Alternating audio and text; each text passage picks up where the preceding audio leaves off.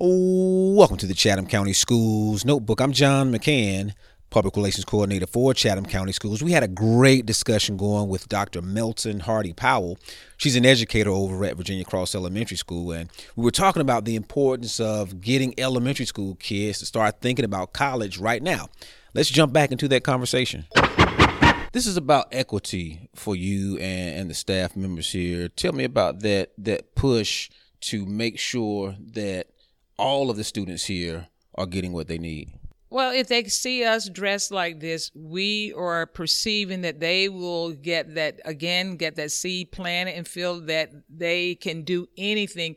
And that's what we have to say to kids today. We have to look and, and, and say, yes, you can do this. If I can do this, you can do this. So we're looking at all the kids, regardless of their background, to say, you can do this. Just think about it, keep thinking about it. Don't ever lose that thought, don't ever lose that idea, and you can go to college. You definitely touched on a touched on a nerve and, and hit the right hit the right nerve with this because as I was in the classrooms, hands were going up. These kids wanted to know what is that cord around your neck? What is that sash? You know, what is what is what does those, you know, emblems mean on, on your gown? So these kids are asking questions and the information y'all are providing, to your point, is planting that seed to help them just kind of start connecting the dots, even at this early age. That is correct because anyone can go out and buy a T-shirt with uh, a school's name on it, but when you are actually wearing that cap and gown, the chorus, and all uh, everything that goes with it,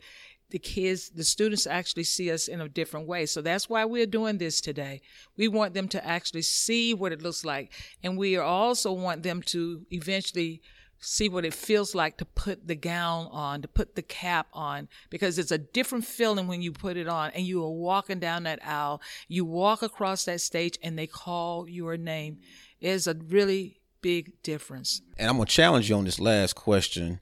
You, know, you, you talk about we want to expose kids to getting more and more education, and you, ma'am, went and got a lot of education. You got a doctorate degree, yet you don't walk around insisting on folks calling you doctor.